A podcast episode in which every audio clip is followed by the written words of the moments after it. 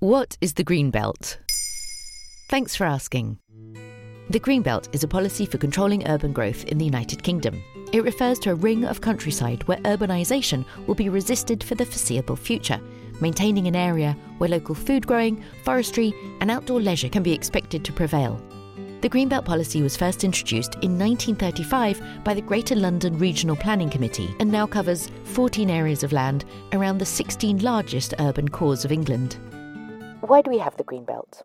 The main purpose is to prevent unnecessary urban sprawl, which is a phenomenon whereby cities expand outwards into neighbouring countryside, resulting in towns and cities merging and the valuable green space between them becoming damaged or lost altogether.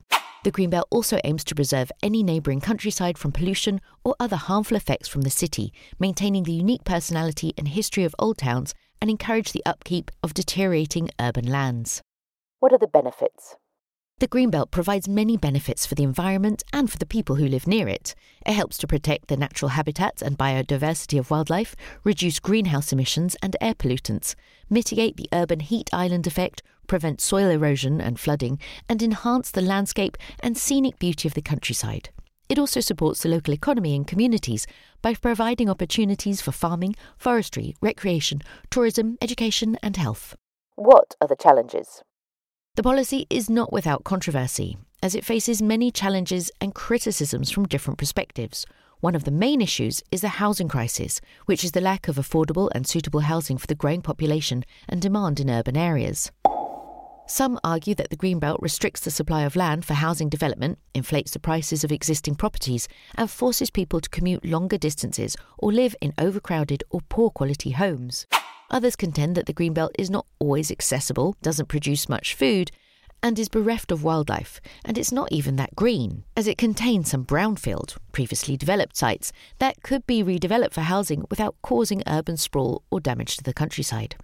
How can we balance the Greenbelt and the housing needs? There's no easy or definitive answer to this question, as it involves complex trade offs and compromises between different values, interests, and objectives. However, some possible solutions or suggestions include reviewing and revising the Greenbelt boundaries and criteria to ensure that they are consistent, effective, and flexible, promoting higher density and mixed use development within existing urban areas and on suitable brownfield sites, and finally, improving the quality and diversity of the Greenbelt land and its uses. There you have it. Now you know what the green belt is. In under three minutes, we answer your questions and help you understand the true meaning behind the trends, concepts, and acronyms that are making headlines.